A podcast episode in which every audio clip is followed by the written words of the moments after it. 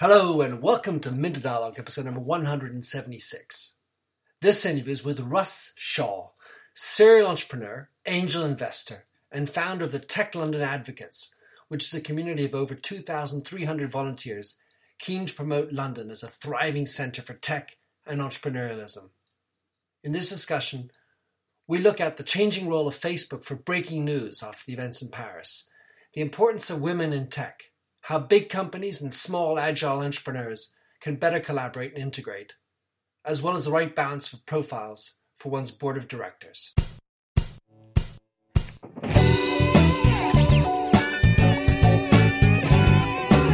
Welcome to the Minter Dialogue podcast, where we discuss brand marketing with a focus on all things digital. I am Minter Dial, your host and author of The Myndset. That's M Y N D S E T dot com, where branding gets personal. You'll find the show notes to the blog for the upcoming interview.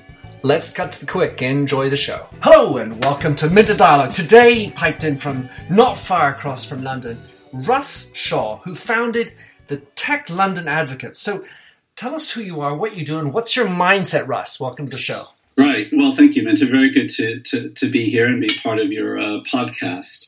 Um, so, as you said, I set up a, an advocacy group called Tech London Advocates to do two things. One, promote London's emerging technology sector, and, and two, more critically, deal with the issues and challenges that we see on the horizon that could get in the way of creating a, a, a vibrant tech city for, for London. Um, in terms of my mindset, wow, my mindset's, I guess, a bit all over the place. I mean, very much in Tech London Advocates, it's about being open, being transparent, pulling more and more people into the group who are passionate and enthusiastic about what's going on in London tech. It's about connecting with other tech hubs around the world and, and, and making sure that we have good relationships with people, whether they're in Silicon Valley, in Bangalore, in Beijing, across Europe, from Berlin to Paris to Copenhagen to Stockholm.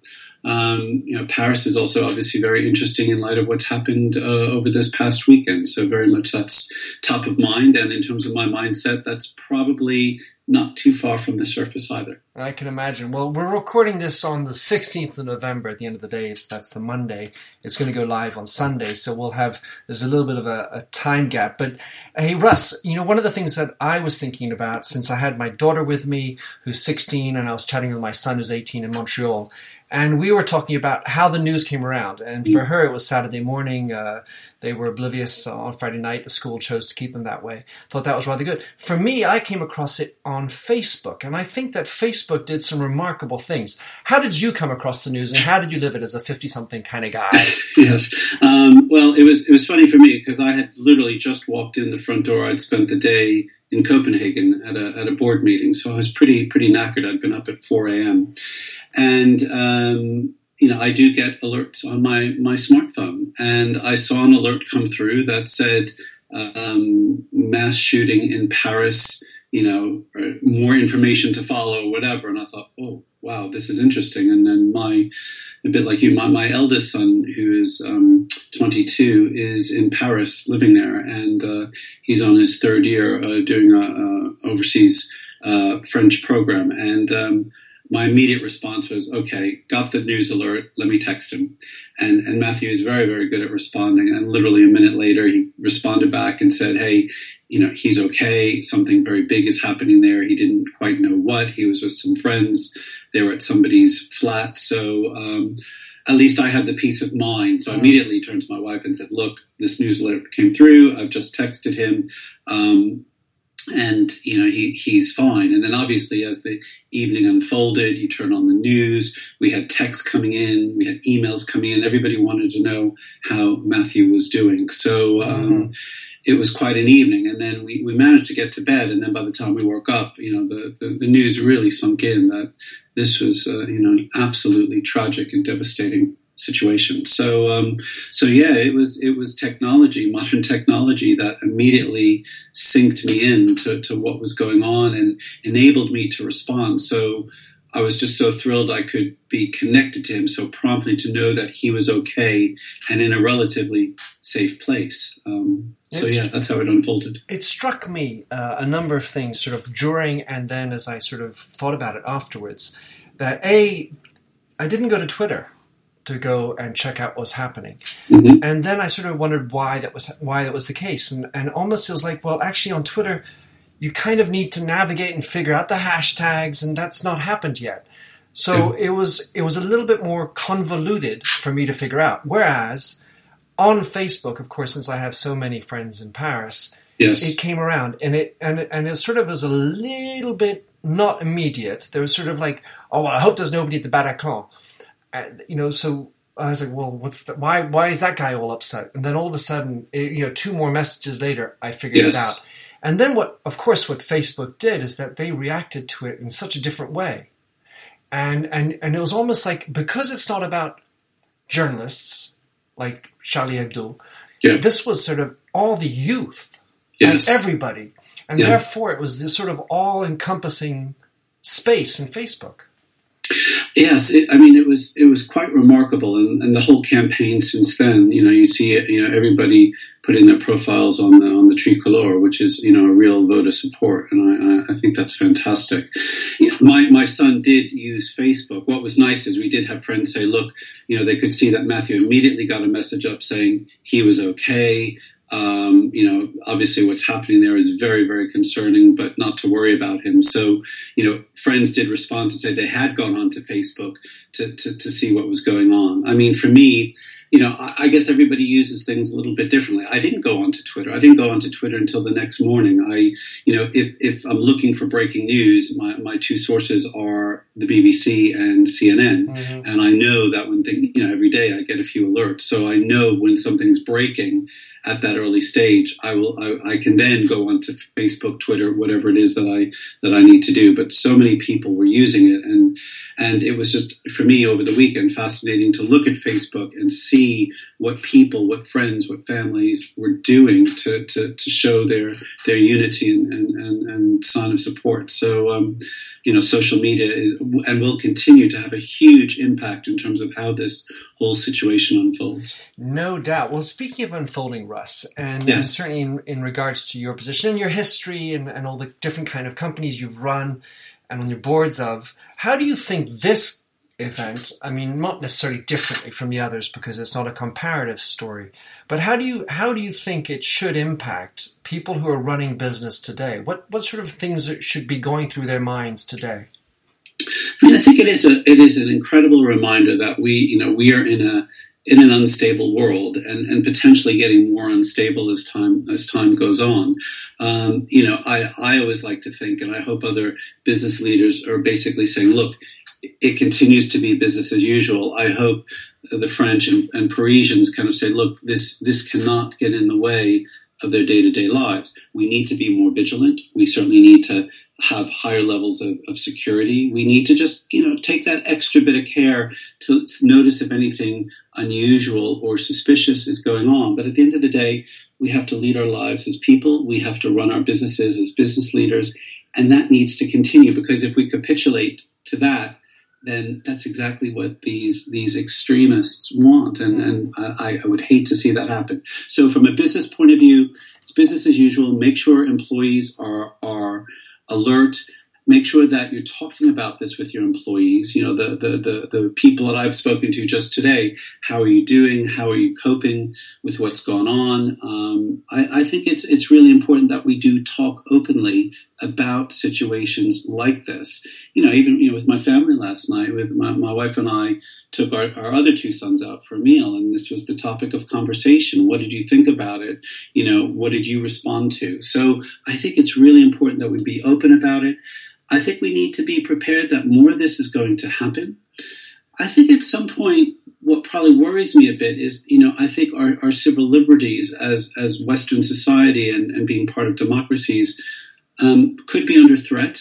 And, and there might have to be a couple of trade offs down the line in terms of making sure that we have a high degree of safety and security, but let's still make sure that we lead open, fulfilling, democratic lives. And, and getting that balance right, I think our leaders, not just our political leaders, but all kinds of leaders, are going to have to grapple with because this is not going away anytime soon. All right. And I, so when I when I listen to you, I think about how entrepreneurs tend to speak what's on their sleeve, and it's just sort of it's more of them. Yes. Whereas there is also a tendency, especially in big business, to say what's politically correct. Because there's the risk, well, if I say something that's on my mind, a personal opinion, well, then it might be bad for shareholders or it might be taken the wrong way. So how do you how do you I mean isn't there isn't there sort of some better place where as a leader when we're in a company we're able to actually express some kind of opinion make some kind of concrete action you know there's the conversation but then also there's there's exempt, being exemplary and leading and and and showing the way. Yes. It's it, it's tricky because I think lots of people have lots of different views and philosophies and you know that gets played out in the political arena. And if you look at you know what's happening in, in, the UK or in France or in the US there are so many different opinions and views on how to deal with these situations. You know my style over the years you know when I when I've run teams is is to kind of say look let's have open frank conversations um, and sometimes whether it's one on one or in small groups come in close the door vent, share your views, but then let's figure out how we can be constructive. How do we make sure that if we've got a business to run, that yes, we have to be politically correct, but we also have to be shown that we're, we're, being mindful, we're being respectful, that we're listening to what's going on, and we're addressing the situation. And I think in this instance, you know, for probably many French businesses, I think they're going to want to make sure that they they have the well-being of their employees top of mind because you know, 132 people have been killed, but an entire nation and beyond has been hugely shaken up by this. So I think we all have to show each other that yes, we're in business and it's competitive and we've got to do this and do that, but at the same time, we're human beings. Mm. And, you know, again, we need to help each other through this. And this might, uh, some people might not be that impacted by this, and others might find this absolutely devastating. How do we make sure that we're having those conversations across the board? And, you know, when I deal with entrepreneurs, one of the things that strikes me about entrepreneurs is for many of them, it's a very, very lonely job. Sometimes they're a one man or one woman show, or they've got just a small group of people. They're working 14, 16 hours a day, and finding somebody to talk to is a challenge. And I think this this situation just highlights to me how important it is to make sure that as an entrepreneur you have uh, a way to talk about something like this with others. Mm. Um, you know that comes back to our advocates group. We have many many different working groups, and the, the the, the advocates in those groups get together quite regularly, and the conversations and the discussions that happen in those groups is really incredible. And and sometimes I see entrepreneurs in them who you could tell, you know, they haven't left the office for a week and suddenly they feel like God, they can just express their mind or their opinion on something, and that's good. And that's you know, again, it's all, all about talking, get views out on the table, but and I, I come back to the advocates group, how do we turn that into constructive grassroots actions that can make things for the better. Mm. Well, so that's your that's the philosophy of the Tech London Advocates, right? Isn't it? It's yes. about actually making things happen. And give us some, uh, let's say, ideas as to how it came about, uh, why you came up with this sort of private group. I mean, private mm-hmm. thinking group. Sure.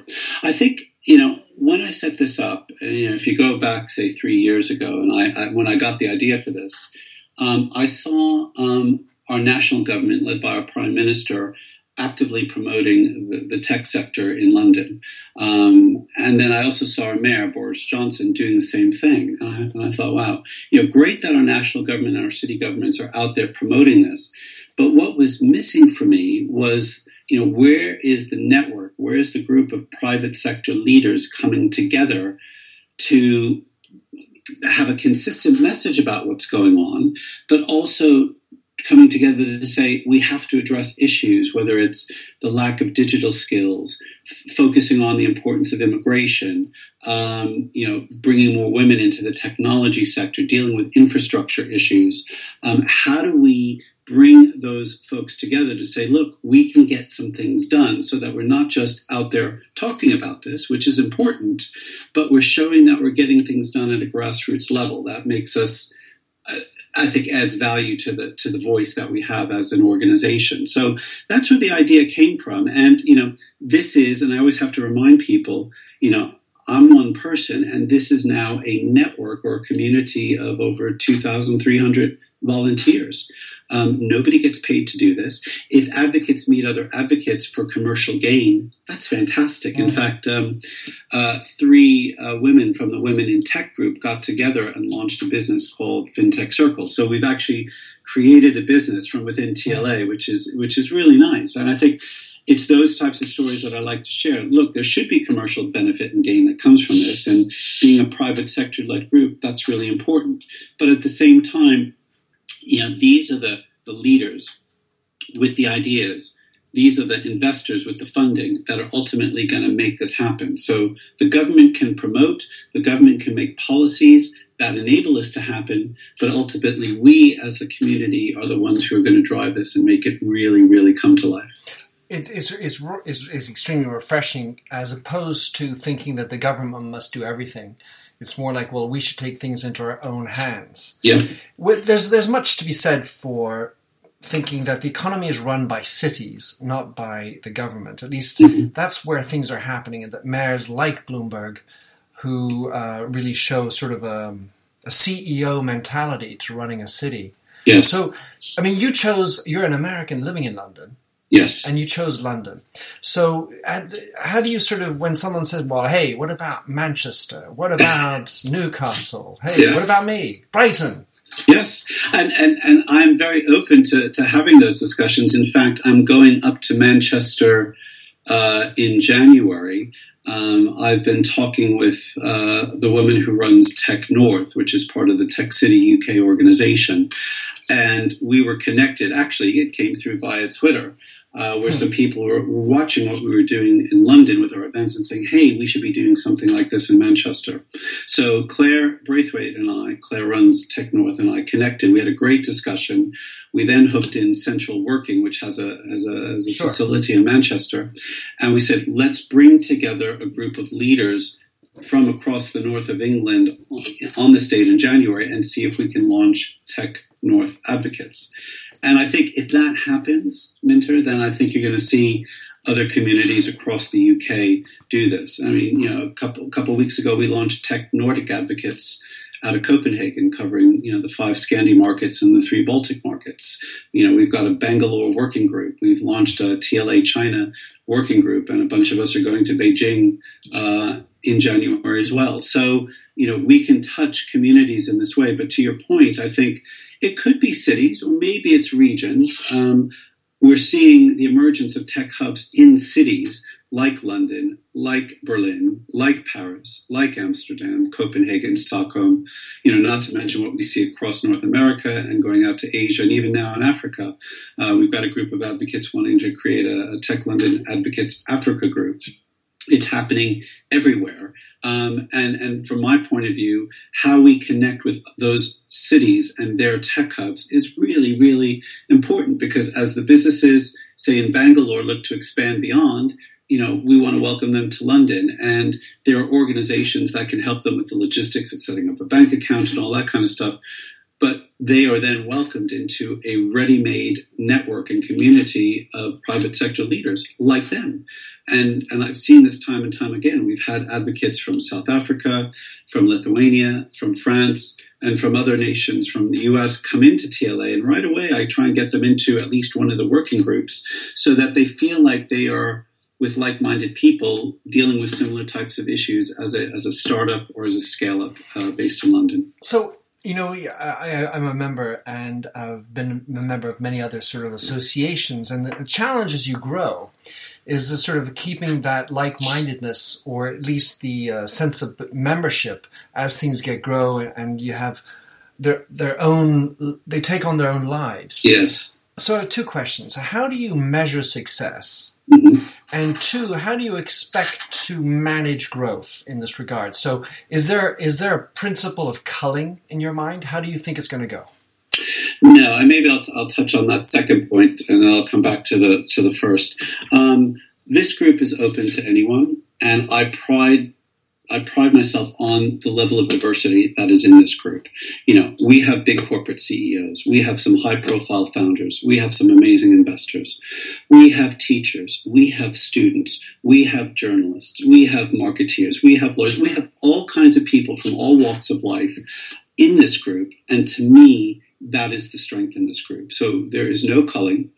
Where we try and keep the, the excitement and the momentum going is twofold. One is through the working group. So, you know, 2,300 as it stands today is a very large group, but the working groups are smaller. Well, some are actually getting pretty large. So, women in tech and our cyber tech groups our largest groups. They have over 300 in each. But last week, the Law Tech group got started, and there's 15 advocates in that. Very passionate, for example, about creating a law tech agenda. The China group, just getting started, has got about 25 in it, but they're all hugely passionate about how do we better connect London tech to what's going on in China. So that's where common agendas can come together. And I just spoke to the woman who runs the clean tech group this afternoon. Sustain my, my role now is how do I help some of those leaders keep the momentum going in those working groups? Um, and then bringing the group together in London uh, twice a year for advocates to meet other advocates is really, really important. Where the enthusiasm, the passion just just comes together. So we had over 500 advocates uh, back in October at a venue in Olympic Park called Here East, and gosh, the, the, the, the, enthusiasm in the room was just incredible. So that also feeds on itself, where people leave that and say, I really like being part of this group. It gets stuff done. And they start connecting and then come back to me and say, I want to introduce so and so. So that's great. In terms of the measures of success, I guess there's there's a few in my mind. One is you know, does this group continue to grow in size and scale? Do the working groups actually get tangible things done that we can look at and say, yeah, we played a key role in doing that? Um, I also look at, and, and I, I have a PR agency that I work with called Seven Hills. You know, how are we doing in terms of getting our voice out to the media? And they help me to track, you know, the, the, the pieces that we have in online, in the newspapers, you know, the television broadcasts, and that's really important too, because it comes back to how do we speak with a consistent voice about London tech? And I know if we're getting our message out into the media, in addition to what's happening across the organization, that's really important to me. And, you know, as more and more advocates come into the group, or I get invited to uh, represent Tech London advocates at different events and organizations, that that's symbolic for me. That says I think we're make I think we're breaking through. Um, six months ago, I was invited to Berlin to address the German Economic Council, which is a, a an NGO um, affiliated with one of the leading uh, political parties in, in Germany, and they wanted to hear the story of London Tech and Tech London advocates. And you know, here I am sitting on a very small panel with 700 delegates in the room, and I thought, well, this is another interesting measure for me that people want to hear what we're doing. They want to learn our story, um, you know, and we're not afraid to say the challenges and the problems that we have too. You know, shortage of talent is is our number one issue across the startups and scale ups in London. What are we doing about it to address it? So it, it works on a few different levels. Mm. Can we get stuff done? Are we getting our message out? Does the group keep bringing in more and more interesting and diverse advocates? And and frankly, am I having fun with this? Are we having fun with this? And I think most do say that they really enjoy being part of the group. So, Russ, uh, you have these these are a number of these streams. We're just learning about the the law tech. There's clean tech, and so on.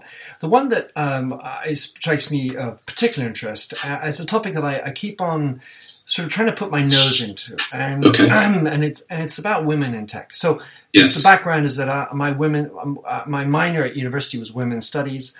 I'm speaking uh, in front of a group of women on uh, Thursday night in Paris, and and the, the question I ask is what are the arguments for promoting and persuading people to have more women in tech? Mm-hmm. What do you think? I think I think if you look at what this group has done, and we, we, we've done a lot of things, you know, particularly during London Technology Week a few weeks ago. One, I think getting the message out that, particularly in the technology sector, it is hugely gender imbalanced.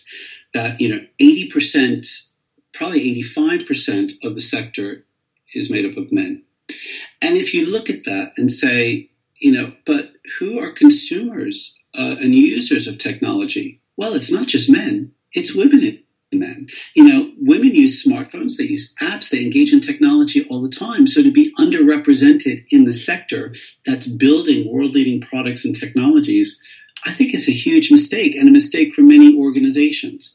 I also think that, you know, women bring a different mindset into businesses and organizations. Um, you know, I've worked with many brilliant women um, over the years in many different organizations. Um, women who are engineers and scientists, they, they bring a unique mindset that many businesses will miss out on. So I think we have to say, look, if we don't bring more women into the sector, we're not going to build the best products and services that, that tech can offer. Um, companies are going to miss out in terms of their organizational dynamic and how they how they manage things. You know, there's a lot of research that says those companies that have more women on their management team and their boards are more profitable. So all of the facts and figures say we should be doing this, and this is the right thing to do from a moral point of view. Um, I'm actually embarrassed to say, look, I do a lot in the technology sector, and we we don't have enough women in the sector. Ironically, you know, we also have a sector that is crying out for world leading talent. Well, let's nurture and develop and, and, and, interest more women to come into the sector. There, there's a solution that it, that is out there, and um, I also think that you know, and, and, some of the women in tech group uh, leaders that I talk to don't always feel comfortable with this. But when we were in in June during London Technology Week, Martha Lane Fox, Baroness hmm. Lane Fox, hosted a TLA Women in Tech event at the House of Lords. And I remember I didn't speak out till the very end, but I remember saying to the group, look, this has been a brilliant conversation, but I don't want to sit here in two years or three years' time talking about this as an issue. What can we do? What noise can we make? And frankly, how do we get people out of their comfort zones? Not just women, but men have an equal role to play in this in terms of encouraging more women into the sector, mentoring more women, um, and being much more outspoken about the change that's required.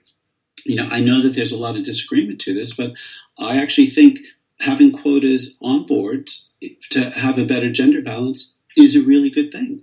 Um, and the same on management teams. I know a lot of women, women do not like that and feel uncomfortable with that, but I think radical steps are required because we can't sit here in a few years and still have this as an issue for our for our sector. It it, it would just wouldn't work. Yeah, it's it, it's one of those tricky or touchy topics, and the way I tend to answer, and I tend to agree with you, is that I haven't had a better alternative way. That's to say, sitting back and waiting for it to happen, saying, "Yeah, it's a good idea," hasn't seen, you know, haven't seen the really the uh, equality needs to happen.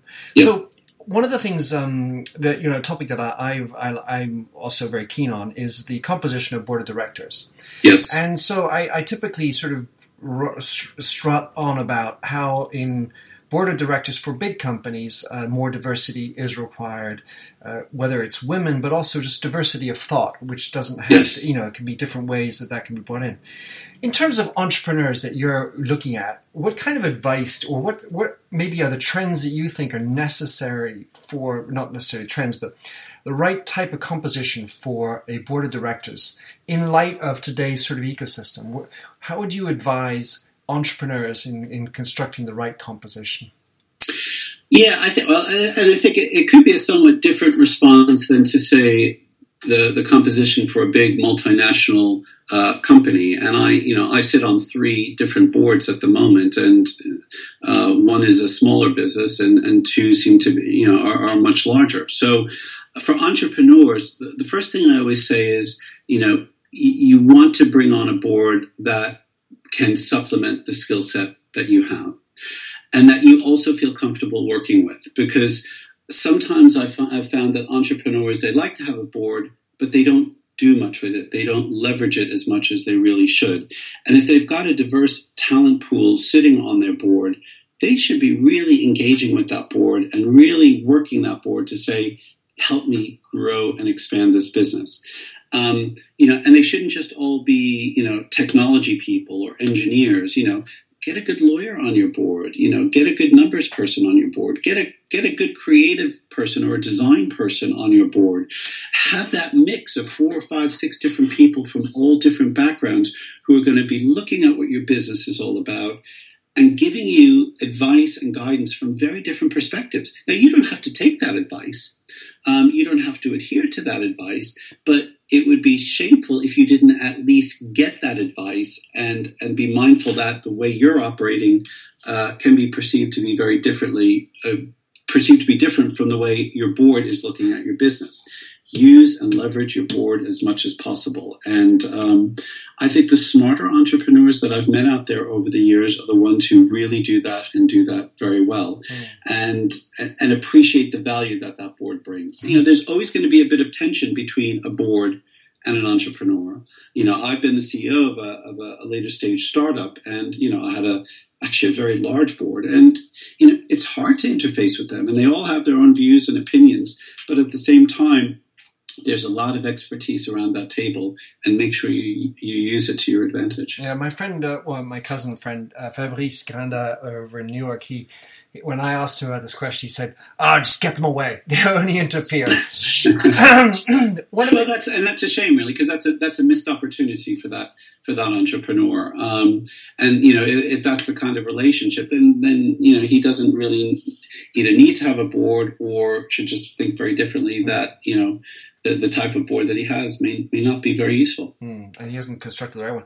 Um, so what, the That's other, the last uh, thing I wanted to chat with you about, Russ, was uh, is this notion because you guys are all about big and small, so yes. uh, helping entrepreneurs meet with the big, and and it in you know there's in so many discussions that I see and participate in with regard to big companies, there's this notion of well we need to be more innovative uh, so, you know, we're really missing the plot. We're not agile enough. Well, yes. these small companies are, are, where it's happening, and so they they quickly run, leap, you know, run and say, well, we need we need these small companies thinking. But how do they better integrate? What kinds of thoughts do you see needs to happen in the mindsets of big companies specifically in order to help integrate smaller companies' mindset into? Yeah, I think. I mean, I see a lot of big companies out there all saying the same thing, yeah. and I think there there are not many that I've come across that I, I think really walk the talk and, and truly believe it. And and the first thing I'd always say is actually it always starts at the top. The CEO has to show that he or she truly believes this and wants to make a difference. And if he or she is doing that, boy, it's funny how that will permeate through the rest of the organization. Mm-hmm. But if the CEO is just giving it a bit of lip service, yeah. it ain't going to happen. And don't waste people's time. Um, yeah, I, I, do think that some big companies are, are, do mean it when they say we want to embrace that entrepreneurial spirit. We want to get closer to small businesses, but they really struggle to understand how to do it. Um, I think, you know, for example, I, I have said that Barclays has done, I think, a good job over the past couple of years in setting up their accelerators. Um, a gentleman called Derek White, who's their chief customer officer, uh, came to me uh, over a couple of years ago and said, Can I meet with a few advocates? We need to be better at working with entrepreneurs. And he said, We do not have an idea about how to do this. So we spent some time with him. They did a big event uh, in East London. And since then, I think they've done a terrific job. You know, they've set up the Barclays Accelerator in Whitechapel, they've got one in New York now. Um, they're looking to set them up around the world. And I think they've really embraced it from the top of the organization. Um, and I think they're a good model for people for people to use. So what I try and do is find those large organizations that I think are not just giving it lip service, but really demonstrating how they're trying to bring that mindset closer into their organization, particularly at the at the top of the organization. Um, you know, I had a great conversation with some of the leaders at Hiscox Insurance.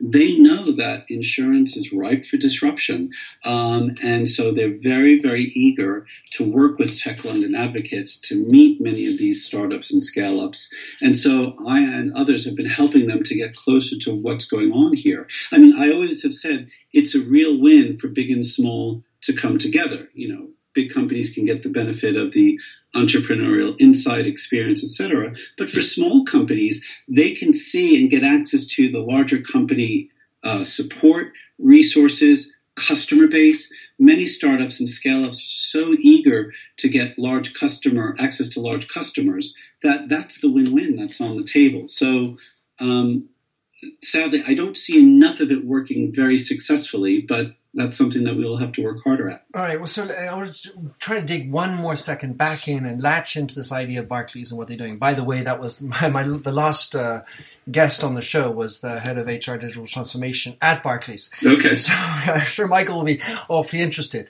Um, so they, they're creating these accelerators, which many companies are doing. Yes. What particularly? I mean, so outside of the fact that the big boss gets it, wants it, is going to make for a uh, uh, an adherence, an adhesion that's going to make it work. Yes, I think when when those accelerators and incubators get set up, then the next question for me becomes, you know, well, once once it's embraced at the top, how do they bring the rest of the organization closer to the incubator or the accelerator? I mean, I go back to when I was, oh gosh, it was seven, eight years ago. I was the global innovation director for Telefonica, and we set up incubators and we set up a, a corporate venturing fund. And I always said, look, two things whenever we were making a strategic investment in a startup, I always wanted to have at least one of the 24 operating businesses in the Telefonica Corporation sponsor that that that startup or business because I knew if they were interested in it, they would work with that startup and there would be that win-win happening at that level.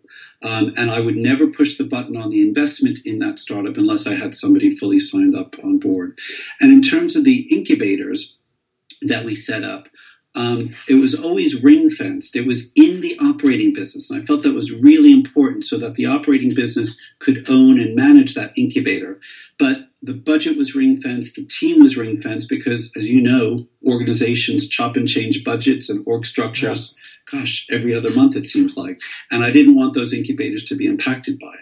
But to me, the, the whole theory behind doing both of those things was the operating business needs to be as close as physically possible to what's going on with the entrepreneurs, with the startups, and that whole mentality, because then it will be infectious and contagious. Um, if it's just completely cut off, and the, the day-to-day operating business is kept far away from the incubator or the accelerator, well, how is that going to help the innovation of the larger organization? bringing them closely together, regular meetings, maybe even getting the operating business, leaders from the operating business to go and, and be mentors and advisors to, within the incubator, and vice versa, getting a couple of the entrepreneurs to be advisory members to that operating business. That cross pollination is what's going to make it happen. So get the endorsement from the top, get your leaders at the top, and then get the cross pollination uh, between the operating businesses and the entrepreneurial units to happen. Yeah. That's how I see it working. Beautiful. And in the best cases, that's usually what happens, mm. I think. And then the ring fencing, so they're not quite as contaminated by the politics and the. Yeah, you've got to keep the, the, the for the for the incubators for the startup environment. You want to get them, leave them alone to let them get on and run their business. And if they're being sucked into org structure changes and reforecasts every two months, they're not going to be able to do what they need to do, which is come up with the next great product or service and drive that whole innovation agenda. Beautiful. Hey Russ, I've really enjoyed this show. Thanks for Likewise, coming on. thank you. Thank um, you for having what's, me. What's the best way for somebody to connect with you or follow you, or if they want to join the uh, the, the, Tech London Advocates? Yes, the well, there is there is a tab on the website, uh, the Advocates tab, which says how to become a Tech London Advocate. The, the main message is Every advocate is listed on the website. Um, the group is free and open to join, but you come in through an advocate introduction. So, advocates introduce advocates, a legacy of my days at Skype and the whole use of the network effects. Mm-hmm. Um, so, find an advocate, say you're interested in, in becoming a Tech London advocate, and then have that advocate e introduce us, and they're in. Simple as that. And to, to connect with you, what's the best way to follow you? Uh, you can follow me on Twitter at at Russ Shaw one. You can connect with me on LinkedIn as well. Super. Hey, listen, I know you're about to go and do some cooking, so thanks for coming on the show, Russ. Talk to you soon. Yeah, thanks, Minter. That was great. Thanks very much. Thanks for having listened to this recording of the Minter Dialogue Show. You'll find the show notes on themyndset.com. That's mindset with a Y, where you can also sign up for my weekly newsletter at forward slash subscribe. If you like the show, please do rate it in iTunes. That really makes my day happy trails, and enjoy Josh Sachs's Painted Fingers. Oh, fill me with all your colors any different way to rid me of the gray and heal me with all your imperfections that you mention in your lack of self security.